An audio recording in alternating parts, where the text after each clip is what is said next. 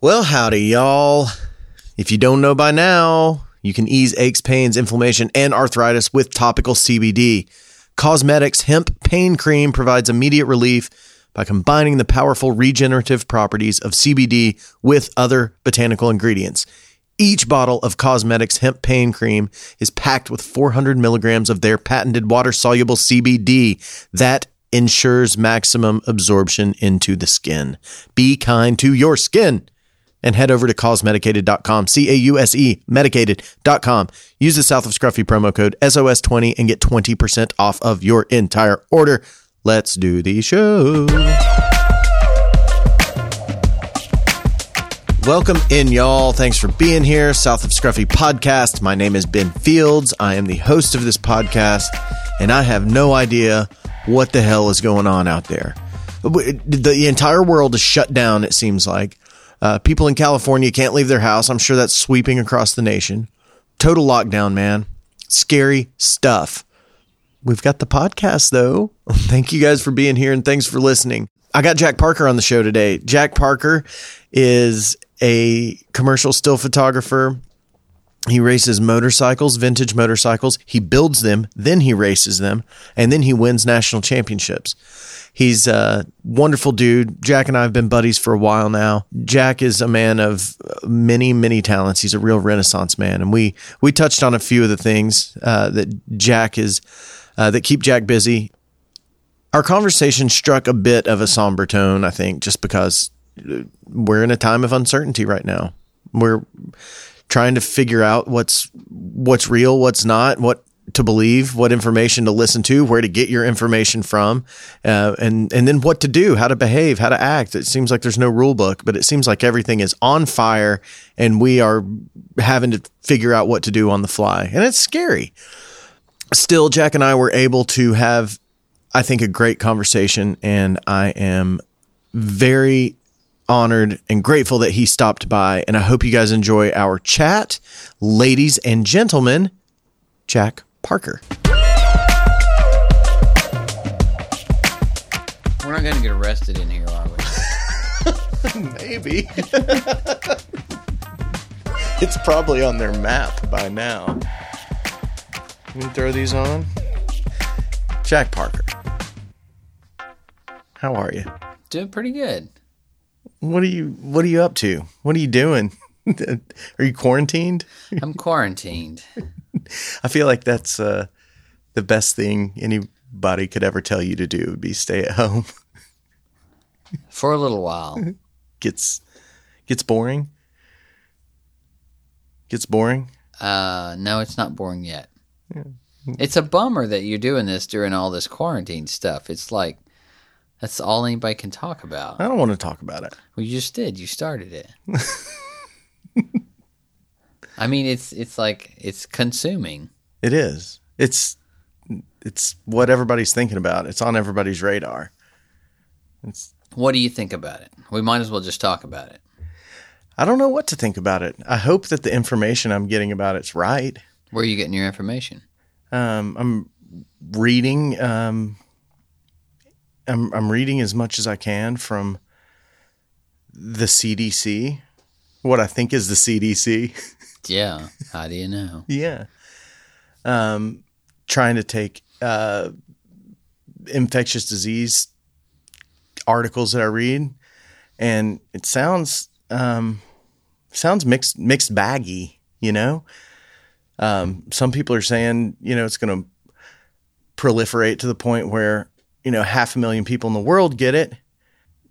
And then, you know, other places you look right now, I mean, there's been fewer than 10,000 deaths across the world from Right. it, you know? And so when you look at those kinds of numbers, it's, it's kind of, I don't know. Seems silly. It seems silly. So I don't know. I feel like there's a, there's a, I feel like there's a um, deficit of, of reliable information because I also feel like it's very much being weaponized. They're Politically. shaming us. Who? I don't know. Everybody's shaming us. Everybody who likes this whole "let's get sick" thing. What like do you we're mean? being shamed into compliance. That's what I was talking about earlier. Yeah, It- it- that's that's the kind of weird thing too. Is that somebody says, you know, only 10 people can be around. You can only be around 10 people. Which 10? Right. Well, yeah, that and like okay, Same so 10 as yesterday, or does that count? I don't know. well, and then and then it's like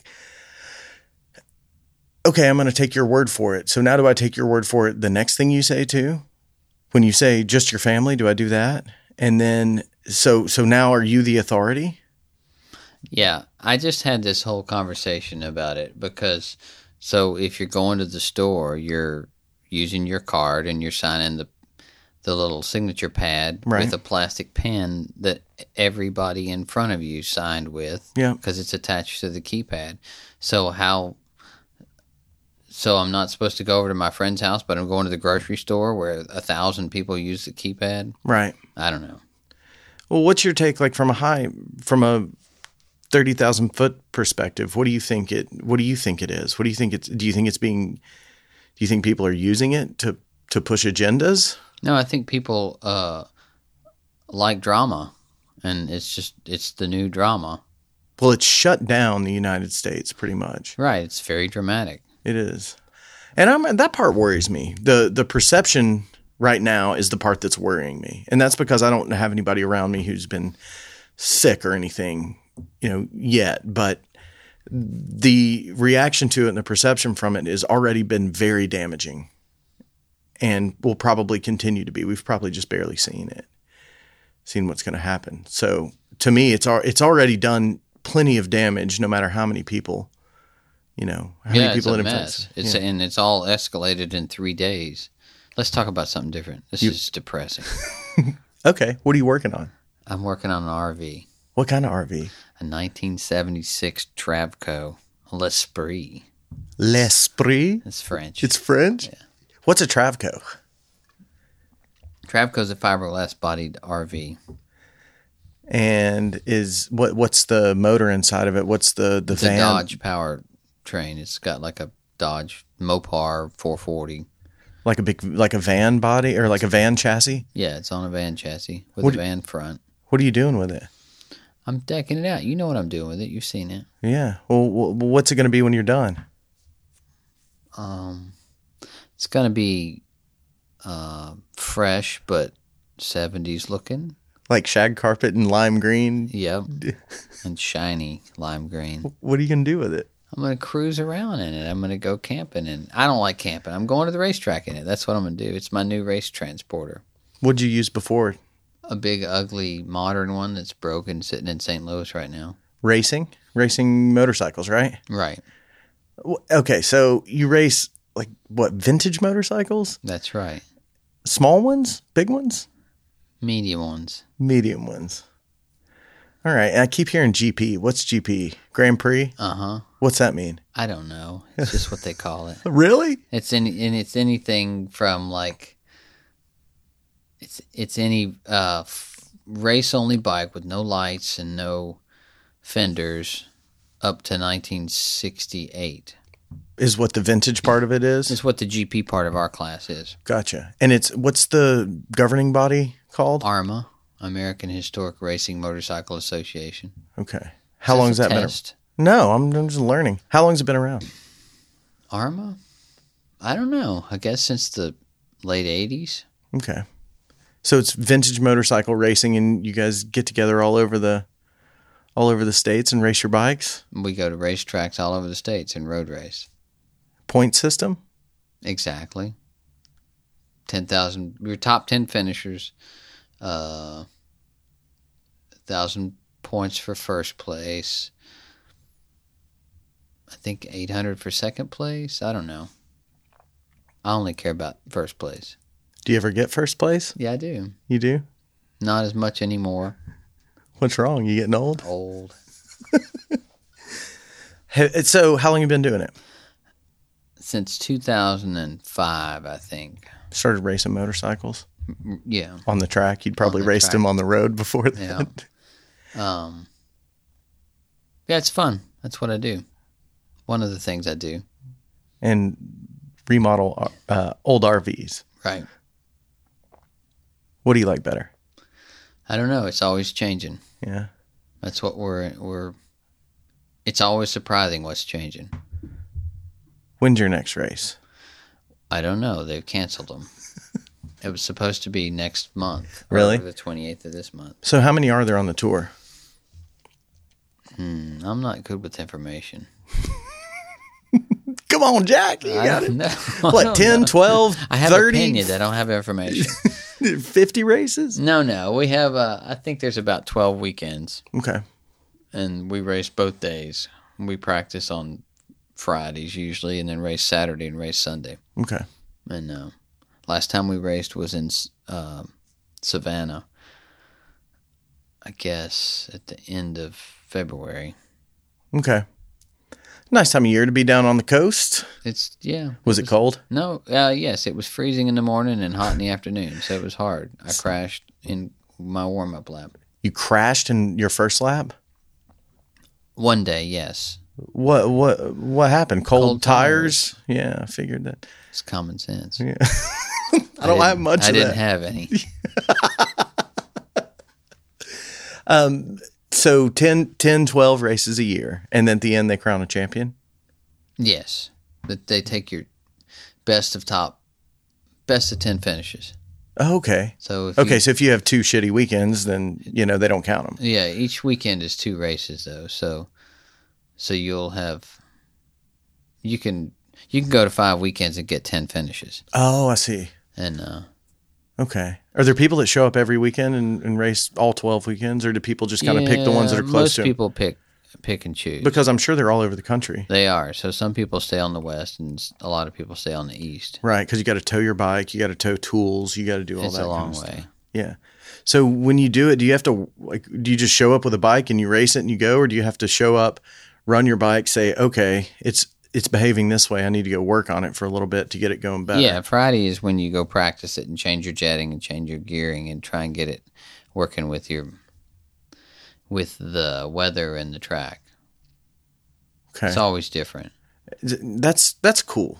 That's really cool that it's not just like you have this super bad boy bike that you can just show up every weekend and beat everybody with. It it's you know you Well, we try to. but it changes like the the the, the um, atmosphere changes the thickness of the air changes i'm sure the the track the temperature around the track changes My attitude changes.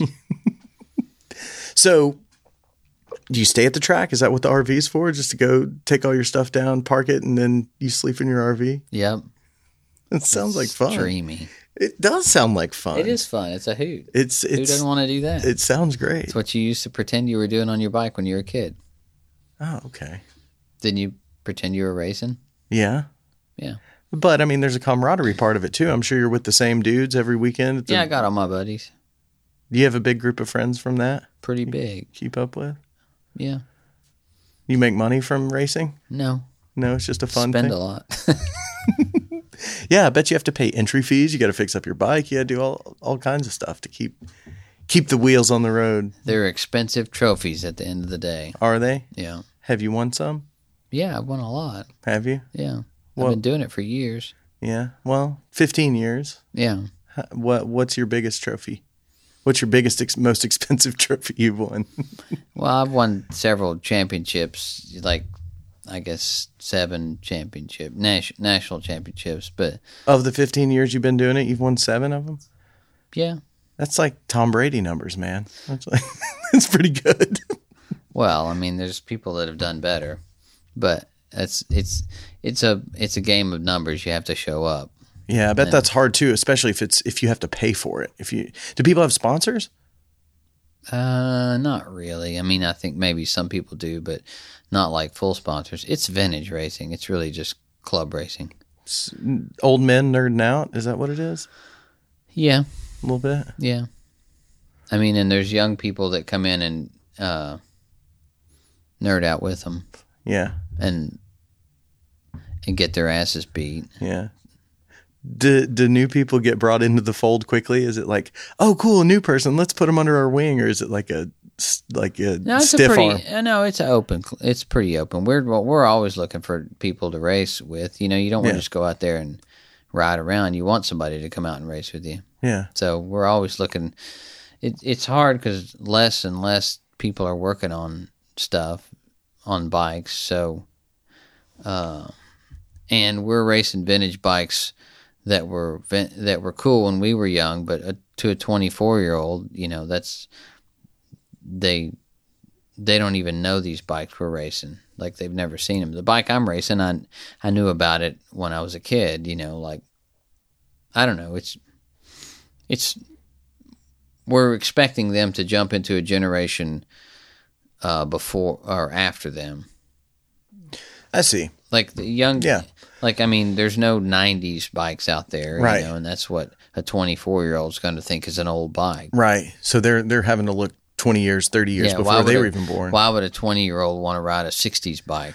Are any of them having success like young young guys coming in or is it Sure. Yeah. Yeah. Oh.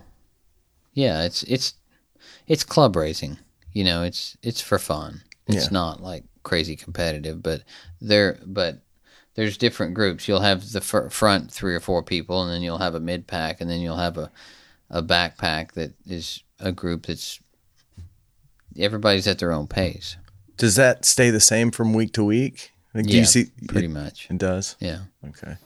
I've been racing a couple of guys the whole time. My buddy Paul and my buddy Dave are we kind of we kind of race the 250 and 350 GP together all the time. It's it's when Paul doesn't show up, uh, I don't have a whole lot to race against sometimes.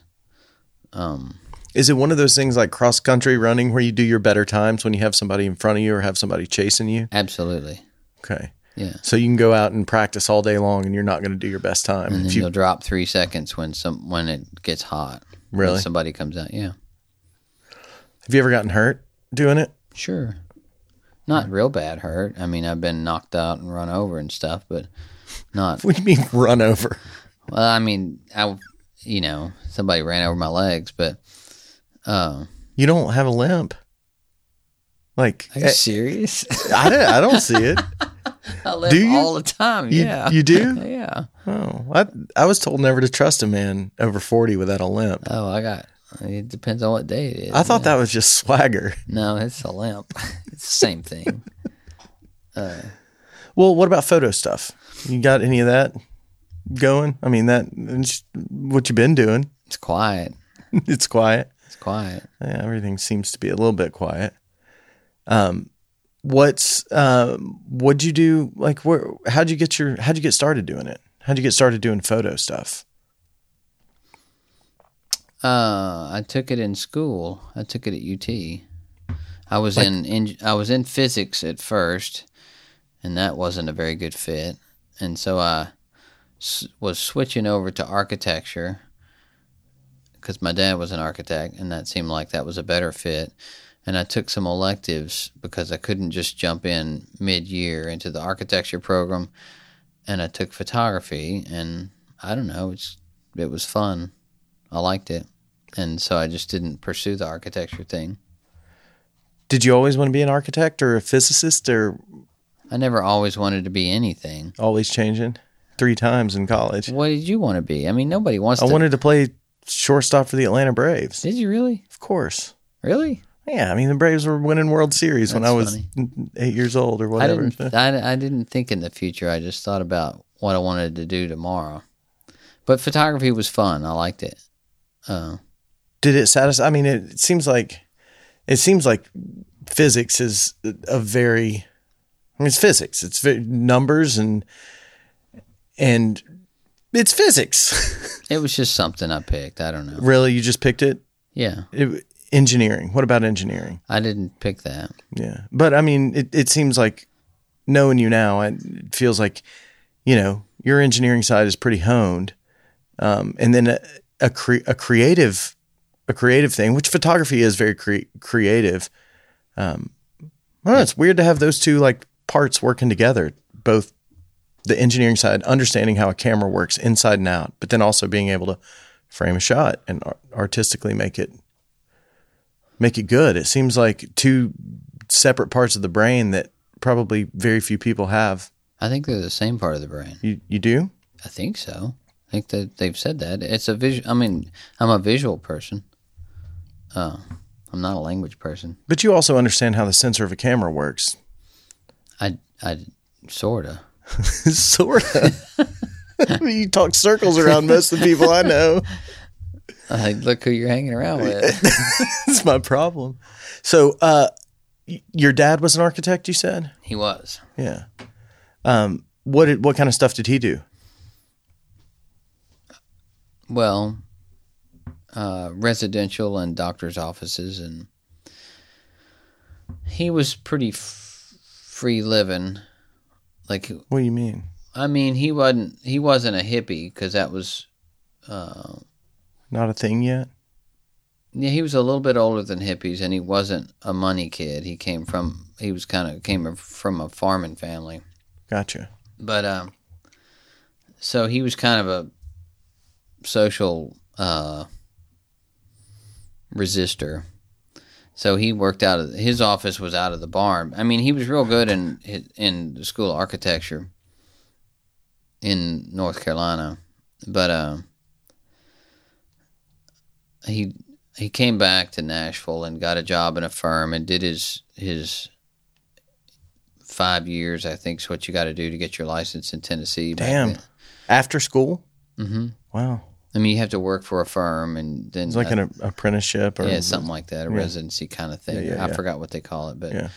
anyway, he did that, and then he came home. He put his office in the barn, and, uh, and started his own. started shop. his own deal, and uh, he started a foundry too, bronze casting foundry. So we, so he sold bells in the crafts fair. We made bronze bells, kind of arty bells, not not Liberty bells. Um, Wait, what? Bronze bells for for for Dec- like cattle or decorative bells, like decorative bells? yeah, What? like, you know, bells that People just set on their mantle and it's they hang on your on the corner of your house. You've okay, seen like a them. dinner bell. no, I mean like you know like Solari bells. You know Paulo Solari out in No. Tucson. Uh-uh. Uh, I think it's Tucson. Maybe it's Phoenix. Anyway, Solari. He was a architect back in the '60s, and he had did Arcosani and Cosani. The anyway, my dad went out and worked with him. and Oh, I really? think he was influenced by that. I think that's where he got the foundry ideas. So your dad was working as an architect and then did a side hustle No, as a, he did that during the summer uh, as an internship in school. with Solari. Uh Uh-huh. huh. Gotcha. And Solari made bells, and Solari made mound concrete houses out in the desert. He'd pile up a big mound of dirt and then cast concrete over it, and then pull the dig the dirt out. way, Yeah, dude. That sounds so cool. you and it should look holds? up. Well, it's concrete once you dig all the dirt out. Yeah, That's crazy. What do you use to dig it out with a shovel, a pump? I wasn't there. I don't know. But so when your dad started his architecture, it shop. didn't take off at first because he wanted to he he did one of his he did a house for a guy i don't know i don't have all the facts right but he did a house for one of his friends that it was a doctor and it was a pretty funky modern house for the time and it wasn't the best portfolio piece for the times you know people wanted something more traditional and he didn't want to do traditional necessarily so it was a little futuristic yeah at the time. for the 70s yeah What would you call? What kind of architecture would you call it? well i think it was it was pretty heavily heavy frank lloyd wright influence Gotcha. and uh yeah it was mostly i don't know it was it was a modern because it was higher than anything frank lloyd wright ever did all his stuff, Higher off the ground. uh-huh his stuff kind of laid low Yeah. but it had the big overhangs and had a lot of exposed redwood. And uh, anyway, he got going after a while, but he was doing residential and additions. But he worked in the foundry every day, making bells and then eventually belt buckles and like paperweights and stuff. So we grew up around the foundry. We grew up on the farm, kind of like. I mean, it was, it was a rough old house that w- that had been a house in the early part of the century, and then it was used for a hay barn, and then when my mom and dad moved into it, it was uh they turned it back into a house. Uh, Where So- was it? Laverne, Tennessee. Where's that? It's uh twenty miles south of Nashville on I twenty four. Oh man, Yeah, I bet it's I-24. hot now. Uh, it's not as hot as it should be. Really? Yeah, because Laverne doesn't have the right zoning yet. Gotcha. Um. Anyway, So you grew up on that farm I did all the whole time you were growing up. the whole time. Brothers and sisters, Two brothers, older. three boys, huh? Yeah, Youngest of three boys. we had a lot of fun. I bet you know how to take a punch. I know how to give one. yeah, I bet. What the, what did they did, did everybody kind of buy into the the farm life? Is that what you guys did growing up? It was not farm farm. We had cows, but it wasn't like we depended on that. It, Daddy was worked in the barn. We made bells and and uh, and we always had to deal with the cows. And uh, we had goats occasionally, but they weren't. They were just pets mostly. And we had a bunch of chickens. And uh, How much land was it?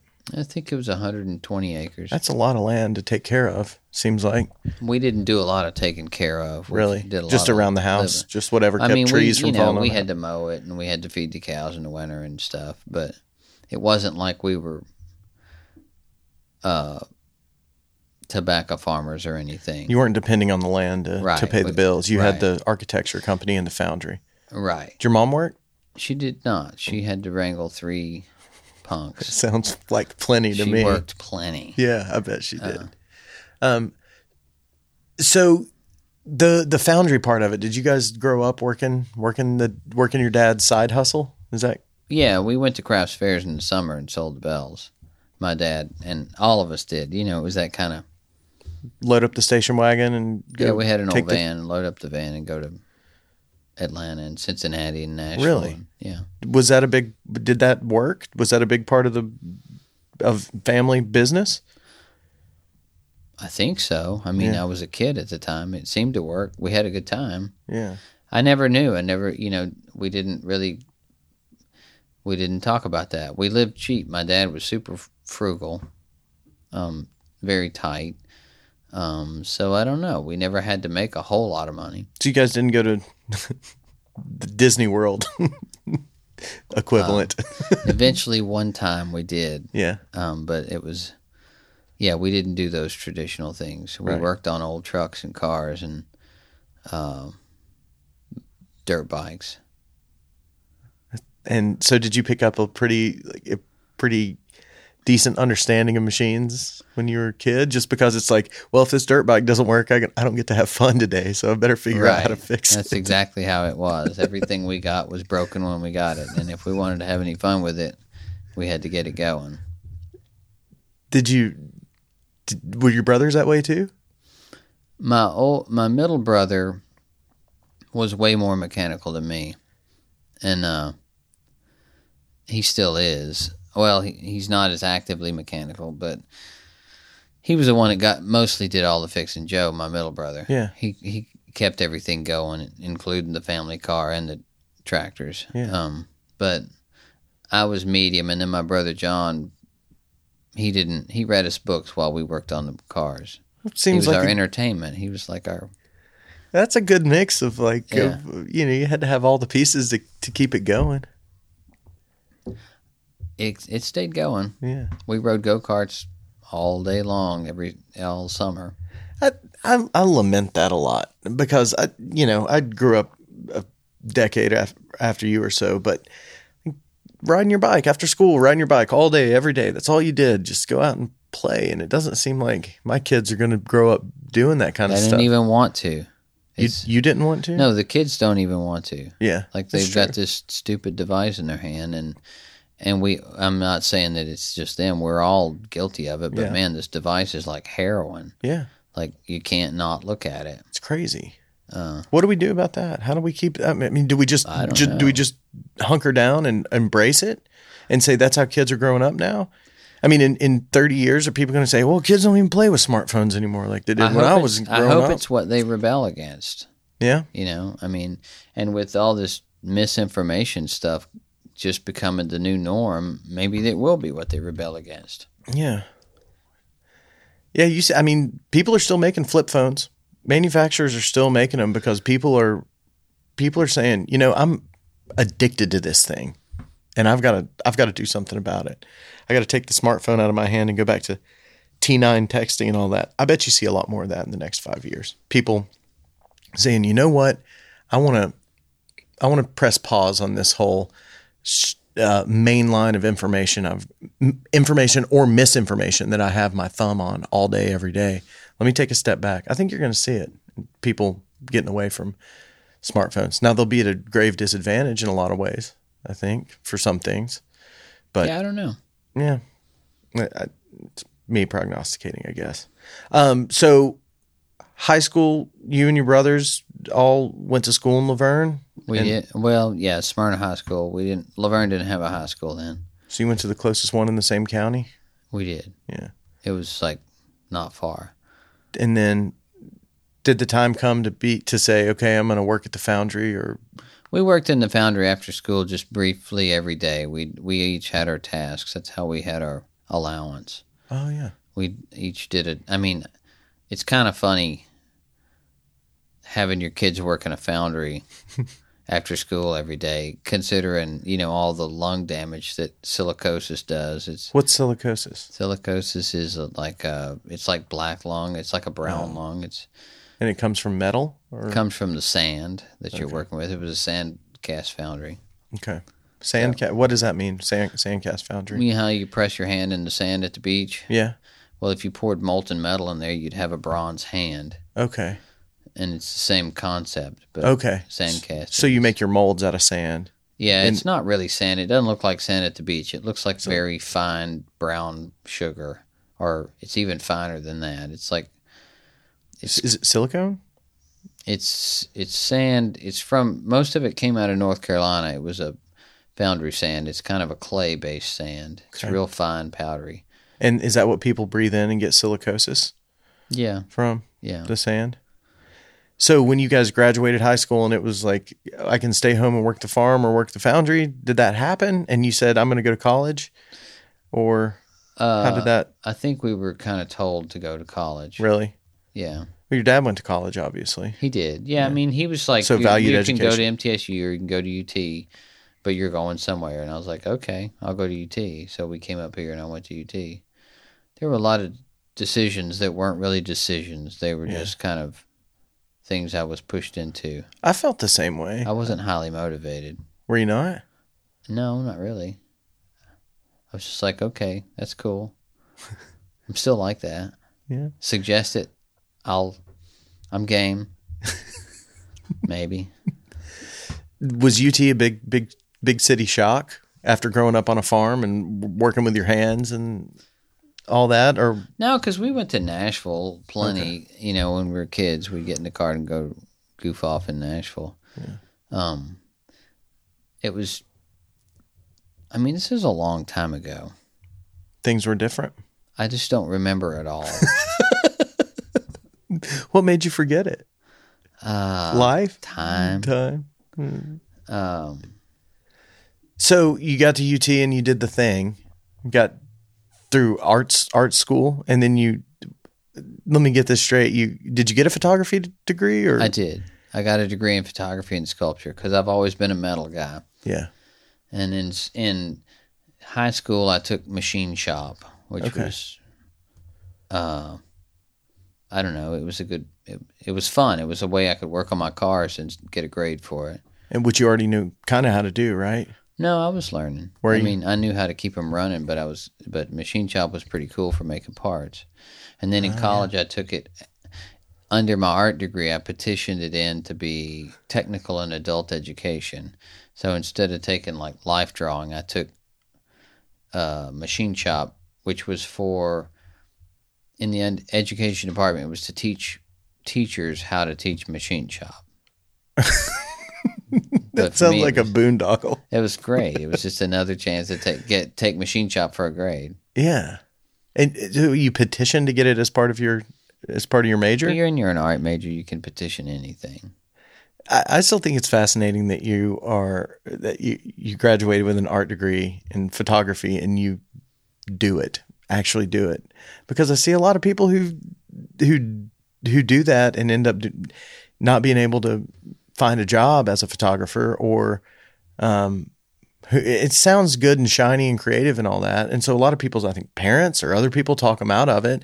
I mean, theater was the same way for me. My parents were luckily supportive of that, but you know, so many people finished finished doing you know with, with a theater degree even an mfa in theater and it's like okay i can go to broadway or Nobody's can ever teach- asked me if I went to school in it.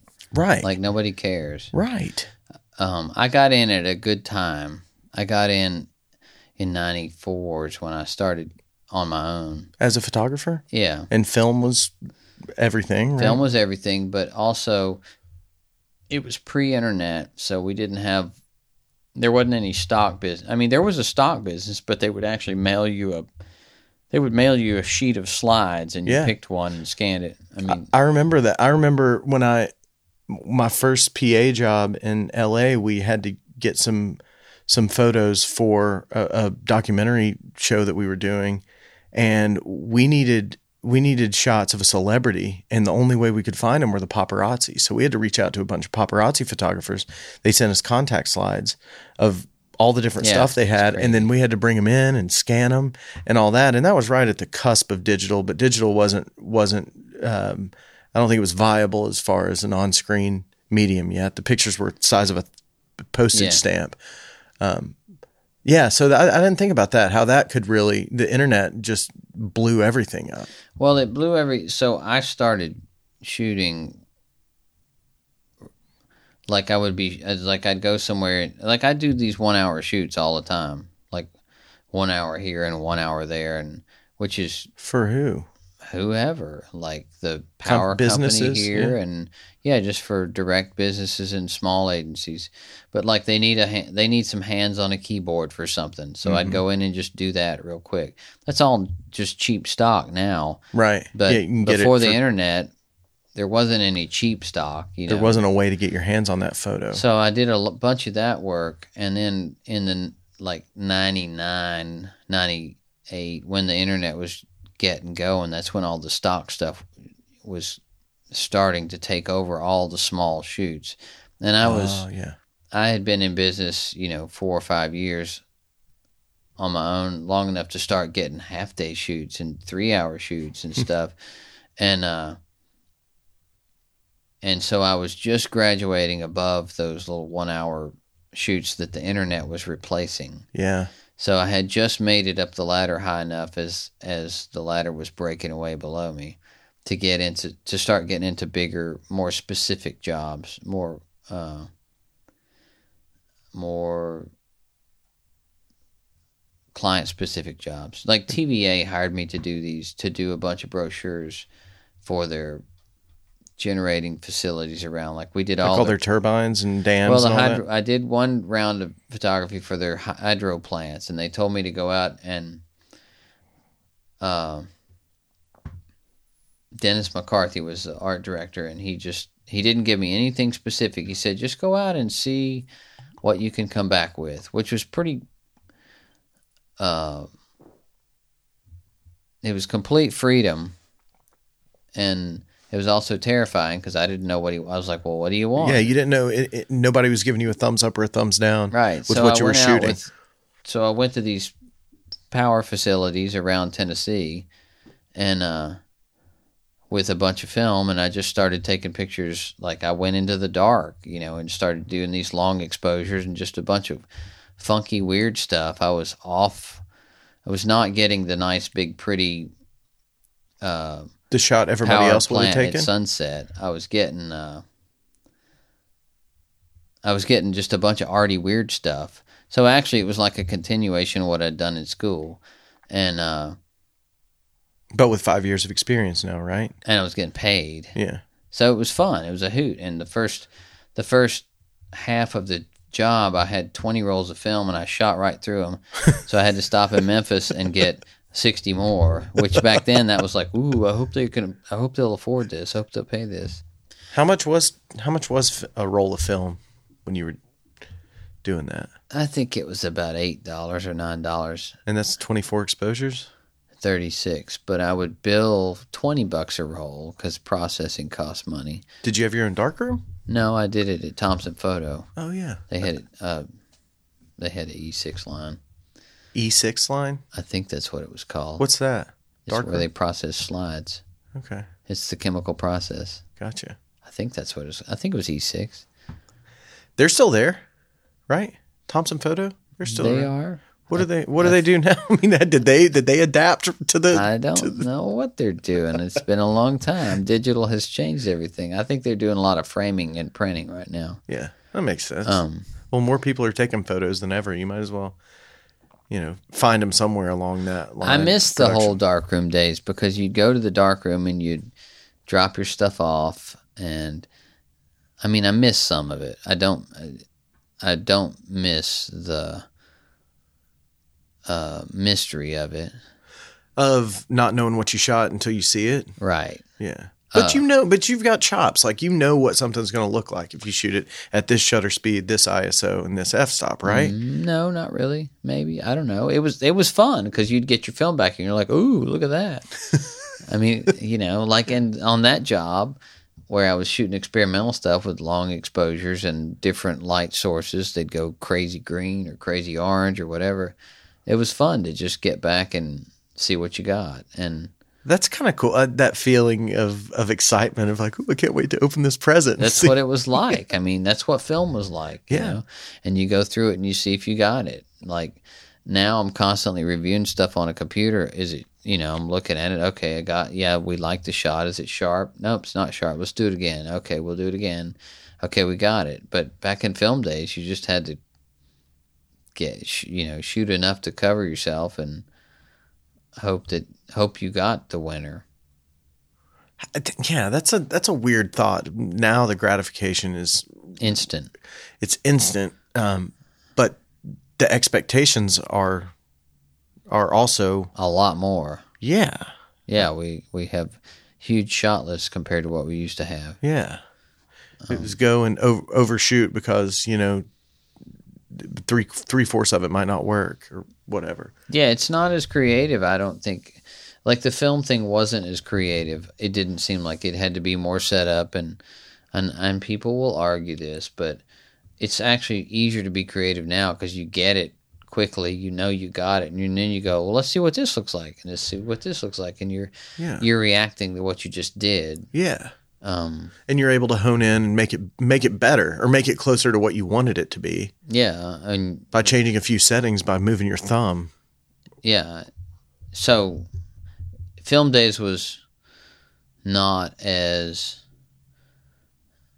oh, you shot what you you sh- you tried to be safe and get what you wanted to get um and you didn't experiment a lot because you didn't you weren't seeing what you were experimenting with we'd shoot polaroids you know and kind of change it i don't know i just remember it being very locked down Yeah. um Shot I- Polaroids to be the the back of the camera now. I mean, to you'd shoot a Polaroid to say You this shoot is a what it's going Polaroid to look and like, pull it, and it's this is where, what it's going to look like. But that'd be just your starting point. right? This is my frame. Is this Yeah. approved? Yeah, Yeah, and then film would be supposed to look like that. You know, it'd be you try and stick to that, and then maybe when you thought you'd got shot a roll, it's also funny how shots were kind of defined by okay, we shot two rolls on that. Like Oh, okay. Shot that. That's how you benchmarked. yeah, what- you'd be like, oh, we shot two rolls on that. surely we Okay. got something. Yeah. It's like that's 72 shots. Or Yeah. if you're shooting medium format, that's 24 shots. Yeah. You know, um, So that that KT or the sorry the the TVA job that uh, was that your first was that your first like foray into into big kind of client facing stuff. yeah, that was the biggest job I'd ever had. It was like, I don't remember, it was like three, four days of shooting. And I'd never, you know, like I had never had a full day. Yeah, you'd always been shooting an hour or two hours here. my point with that whole story though was that I got I got my business going quick enough before the stock industry shut down so many smaller jobs cuz stock took over a whole bunch of small jobs that that Was that a lot of people's job back then? Was just a, sh- they they went and they sh- made a library of still photos and then they sold them. Uh, once that's once no, uh, I don't. I don't know. What, yeah, I mean, I think a lot of people jumped on the stock bandwagon for that, but I'm just saying that there used to be. It used to be easy to start out as a photographer, or easier than it is now because there were smaller jobs that you could get Yeah. that you weren't it everything wasn't such a big giant job Right.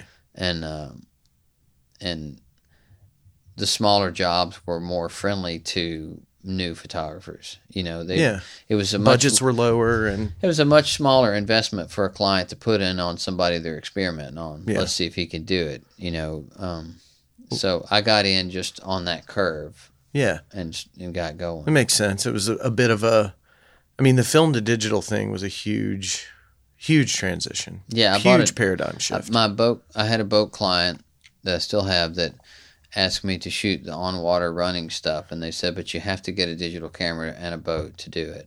a boat manufacturer you were shooting for? Uh huh. And they said get a boat and get a digital camera or don't show if you up. want this, Yeah. if you want this piece of the work, I was already working with him. And I was like, okay, I'll do that. So I got a shoot boat and I got a camera. what kind of boat? It was a 22 foot center console offshore fishing boat. Like a Boston whaler or something like that? Yeah, like it was a Palm Beach, but Uh, same. Fiberglass? Yeah, And Um, then so d- then you got to have somebody drive it, right? While you're Well, they, shooting They from it. give you a driver. They Okay. supply a driver. They hire a guy out of Florida. okay. Anyway, I got this digital Canon. It was like the second generation, maybe. And I was like, you know, I'll shoot, I'll do this job with it. And I mean, I, I don't like digital. I'm not interested in it. It doesn't look right. But I'll shoot this job with it and I'll use it for them and it'll be worth it. So Yeah. I did. So then I was on another job down in Chattanooga and we were talking about something with my friend Chuck, who I still work with all the time. He's a good longtime friend. I love Chuck. He's one of my best friends. Um, and uh, I need to give him a hug next time I see him. you should Yeah. big old fuzzy one. Um, He, he had you bring the digital camera along? no, I just had it in the bag, and, and he's like, "Oh, let's we could we could try it on this. Let's do this job on on that." I'm like, "Well, I don't know." I was talking it down. He's like, "Let's just try it." So we shot a job on that digital camera. What did you shoot it as like a backup or like a second camera or what, Uh, did we you shoot shot the, the whole job thing? on it. really? Yeah, it was it was just some smaller shoot, but okay. I never used film again. like that was Ever?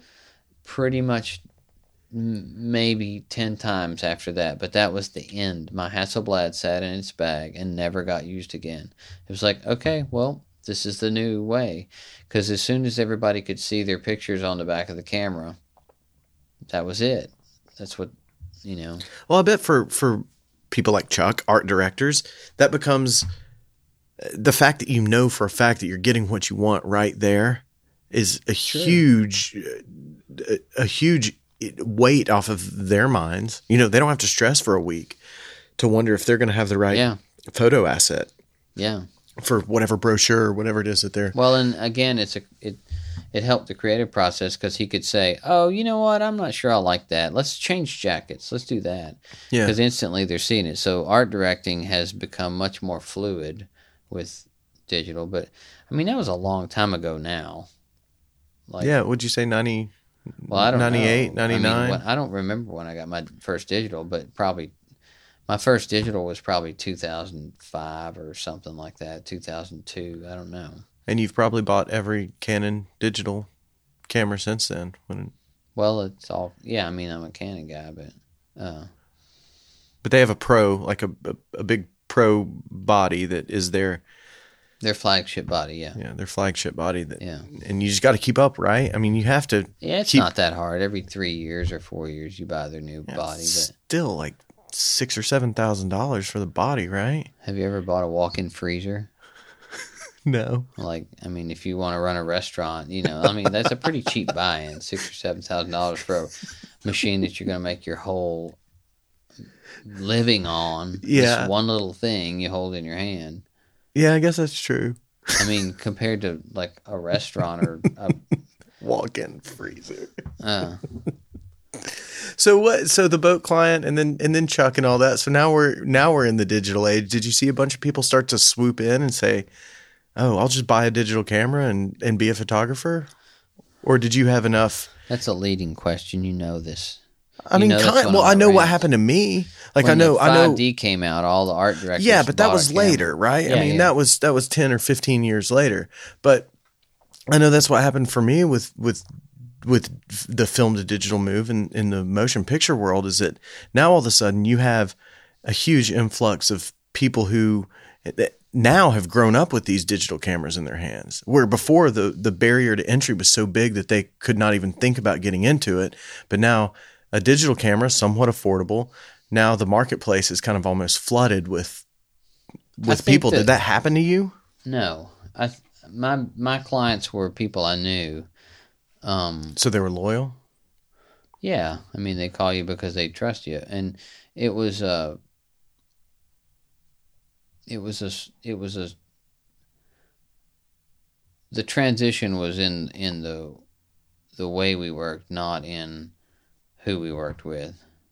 Gotcha. Okay. That makes sense. So so now you're growing with your client then. Their their yeah, work my is clients are my clients. I'm still working with the same. Like I have a bunch of new clients, but I still work with all my old clients too. getting Um, You're lucky, man. I mean, a lot of people got replaced, you know, cuz they wouldn't move. They I- wouldn't budge. I take a shower before every shoot, Is that all it takes? pretty much. Show up on time. Don't Well- stink. Well, what's like what's your biggest what's your work that you're most proud of or what you've I've got a picture. I don't know if you took that one or not over there. I don't think you did. I think somebody else did, but You and Uh, Mr. T. me and Mr. T over there. You didn't uh, you didn't take that, I don't think. But we were on that job. We were on that together. So are there like some big some big things that stick out in your mind as as being like, "Whoa, I'm in the I'm in the room with you know, I'm in the room with somebody who's done a whole lot of really cool stuff." you know, like the like I was talking about the TVA job, where they sent me out to just be an art student all over the state shooting d- well, just whatever. That was one of my benchmark jobs. I still Really? have stuff on my website from that. Really? Yeah, I love that. That was a hoot, Uh, That- and that was one of those things where like somebody just said, "Let's go see what you can do," or not what you can do, what you will do Yeah. like it's not a it's not like a challenge of what you can do it's more like a it's it's more like what will you do you know what i mean it's Yeah, not a I do. competitive thing it's a anyway that like i know that was a long time ago but that kind of job is what you know like Do I you have- think that you? I'm sorry to interrupt, but it- to me, uh, it makes me wonder: do you do you miss the lack of scrutiny that you had on that? Is that the part that you lament a little bit? Because now it seems like with a, a viewfinder right over your shoulder, everybody on the set wants to come and look at what you just shot, and everybody's got an opinion. Do you miss being the guy with the camera who got to travel around and just shoot what he wanted to shoot? no i still do that though i mean they look over mark's shoulder Your your i'm just plugged into the Digitech. computer but i don't have to they're not over my shoulder they're over his shoulder Yeah. Um, no, I, I, I mean, like I'm. It's fun to shoot famous people, I guess, but uh, it's that's usually less creative. You know, like you. Well, that's what I mean too. There's more eyeballs on it. There's well, we've only got Mr. T Well, for they're ten all minutes. Wrapped We got up in it being Mr. T, and Yeah. it's like they're not wrapped up in what you're shooting. It's yeah. So some of your favorite jobs are not even the ones that They're- have had the most eyeballs land on them. I guess. It's what it's. Uh, I mean, some of my favorite jobs are for a outdoor clothing company where we go out and stand in the rain in the mud. I was this last week. I was sitting in a creek in the rain, taking pictures of somebody in frog tog fishing gear. That's cool. That's as fun as it gets. Yeah. Like I mean, I'm sitting in a creek in the winter. In the rain, and I'm like, I love this. This is awesome. And you got your whole bag of lenses right Got my next to you. waders on. Yeah. but all your tools too, you know. And and I think I, I don't know how many people are willing to do that. You know, I've seen a lot of diva photographers who wouldn't get out there and sit in a creek in their waders. It's a hoot. That's what I want to do. I agree. That's that's the stuff that's mo- that's my most favorite is that kind of stuff. I've seen some. Um, you shot some stuff with an airstream. I forget what it was for, like a whiskey company or some, Yeah, the something like moonshine company. yeah, the moonshine company.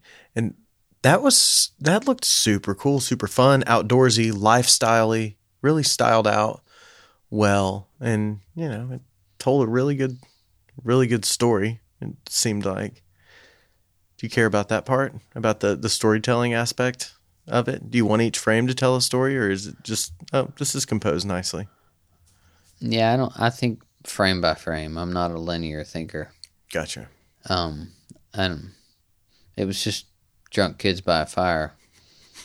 I mean, that was the story we're telling. Yeah, it's so cliche. The picture's worth a thousand words thing, you know, but I mean, when you cap when you capture something like that and you capture it, it really. d- I mean, it if you get it right, it tells a very powerful story, m- more than in a lot of ways more than what I do, which is twenty four of those pictures every single second. And I think that what you do with stills can be just as evocative No, if not more. I'm not. I'm just. You know, I'm just. I, I I think that, you know, a lot of there's a lot of hype around the motion picture stuff, and there's so much video every time you scroll down your phone and look at it. But you stop your thumb for a second on a really really nice photo, and it is a. It makes you feel all. It, ma- it makes you feel just as much, if not more. the shoots I think about are the ones I have the most fun on. I'm not. I mean, like the photos are what we're there for, but I really like shoots that are fun. Like, I agree. I mean, I agree hundred percent. that's what I remember the most. And the pictures come out great on fun shoots, like because it's fun, Yeah. like because you feel like doing it. Um, do you another leading question Uh, do you, do you think that people hire people that are more fun to work with do you I think hope so because I'm pretty fun. I mean, I think so. i mean i've noticed that more and more people there's so many people out there who can do the work now Fun That- people hire fun people. agreed I think some people want to hire a name. I'm not a name. you know, I mean, like I think there's people that want to impress themselves with who they can hire. i see what you mean um, and I, I, I don't appeal to that crowd, but that crowd doesn't appeal to me either. what what's your crowd i mean fun people Yeah, fun people who have a a goal. your shoots are really really fun Oh, I, I Jack, you and I have traveled all over the country and North America together. at least Knox County. Parts of Blunt County. That's No, right. but we've been to Canada, we've been to California together. We've done a lot of stuff and I got to say, man, you're you, you're definitely spot on. Your shoots are always a good time. you know, we went to Maine. Mark and I went up to Maine last year to do a thing for HGTV, I think, for their Maine cabin builders, and it was in January. In Maine, Yeah, that was like That was like 20 awesome. degrees below 0. It was two feet of snow. We were shooting on a frozen lake, and it's like it was to- it was like somebody sent us on vacation. like we had to get shots, but it was awesome. We went to these great little bars in these in Portland, Maine, and some other little town in Maine, and we stayed out in these cabins in the woods, and it was snowy everywhere, and uh, I mean, the shots turned out great, but it was just a hoot. It was just fun like we're on a frozen lake how, how can you not have fun out on a frozen lake You're not scared you're going to fall through or something like that? and now everybody else was out on it Oh, okay. uh, You do you have to dress up like you're you know in I don't know Siberia in the winter something like it's that not when you're that, out there. it's not it wasn't crazy cold up there Really? you know it's not it's it's it's coastal so it's not like it's not like being in Mm. Got some breeze. minnesota in the, in january That's cold. yeah i don't i don't want to be there Yeah. we we were up there we were both on a shoot up there in minnesota in february Mm-hmm.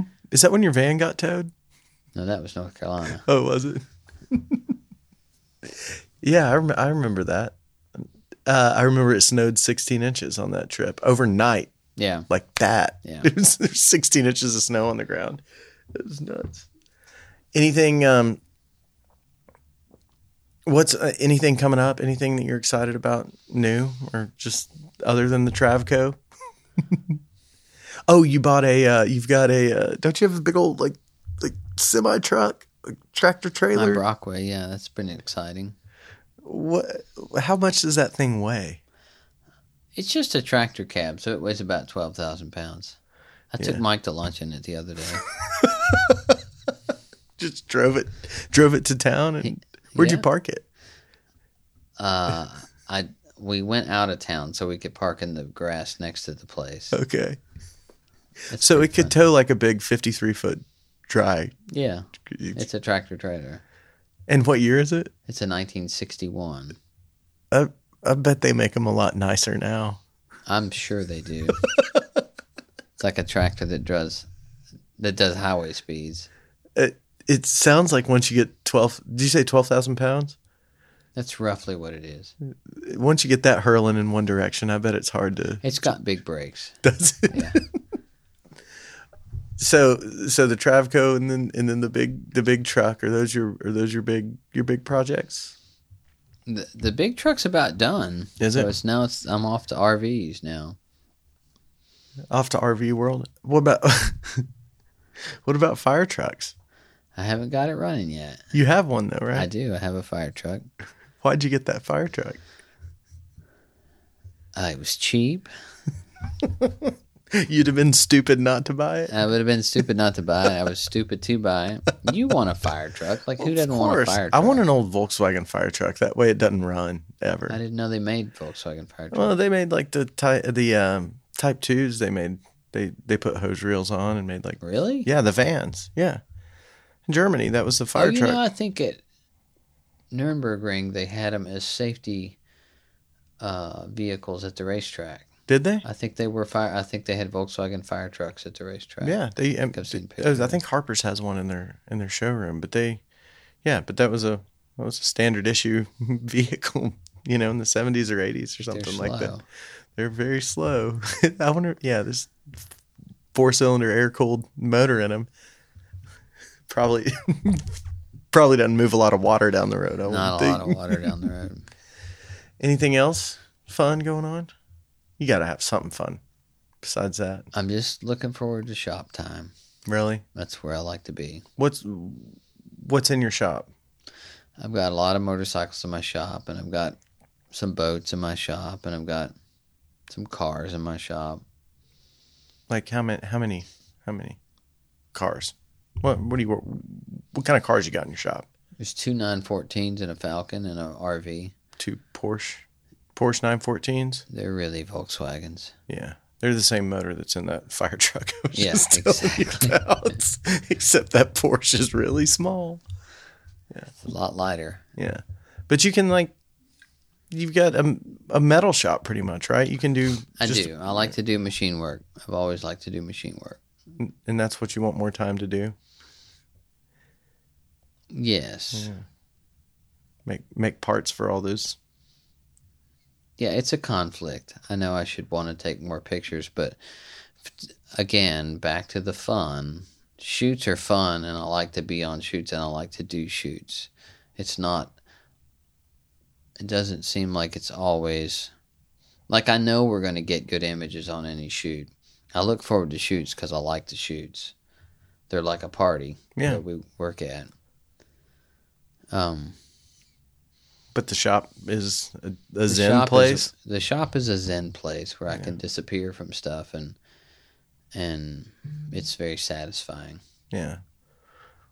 Well, that bike right there sitting next to us that you uh I would say I helped That was your little window into zen time. it was my window into Zen time. It, it was. That was in your barn for what, ten years?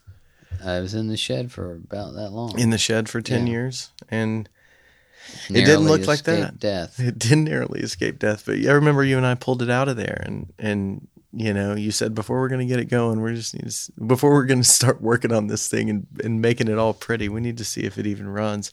You had that thing after sitting in the barn, you had it running in about thirty minutes. And I, it was it took I don't know. I came over after I put my kid to bed. I only had one kid at the time. I came over, I don't know, two or three times a week for six or eight weeks or so. And that thing's pretty darn good looking now. And it's it, Oh. pretty snappy bike. I rode it today. And I would say that I helped you rebuild it, but really I just watched you rebuild. We didn't really rebuild it. We just kind of got it resurrected. But that motor, who knows? It's never the motor that's broken. It's, everything always else. the ancillary things, yeah, the forks and, and the carburetor. the carburetor took us took us four weeks by itself just to get it jetted right, and that was three I think three or four years ago. And I rode it today, and I've never done anything to it but change the oil. I've driven it almost two thousand miles since you uh, gave it to me. It's very impressive. I appreciate That it. was almost worth it, wasn't it? for you. I mean, hell, it's like you're sitting here talking about how precious your shop time is, and you gave me 50 or 60 hours of it just to rebuild that damn I bike that you think you're exaggerating. really Yeah, it wasn't that much. I mean, felt like it. I'm glad it's going. Yeah. It was a nice gesture for you to put it in my hand. Yeah. Thanks, Jack. Appreciate you coming over. Not very interesting. Sorry. I tried. you Tried to kidding be me? interesting. Are you kidding me? I appreciate it though. Thank you for coming by. You're welcome. I'm I'm happy you asked. Thank you. I was gonna get my feelings hurt there for a minute. Just a minute.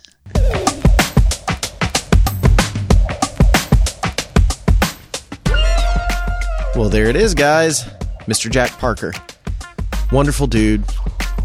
I love him. Uh, he's like a big brother to me. I really, really love that dude. Um, thank you guys for listening. At South of Scruffy on Instagram, south of Scruffy at gmail.com. Subscribe to this podcast wherever you're listening right now Apple Podcasts, Spotify, wherever it is. Thank you guys again. Come back next week where I'll probably interview my wife because uh, we're stuck in the house together. All right. Love y'all. Matt Honkinen. Blow me out.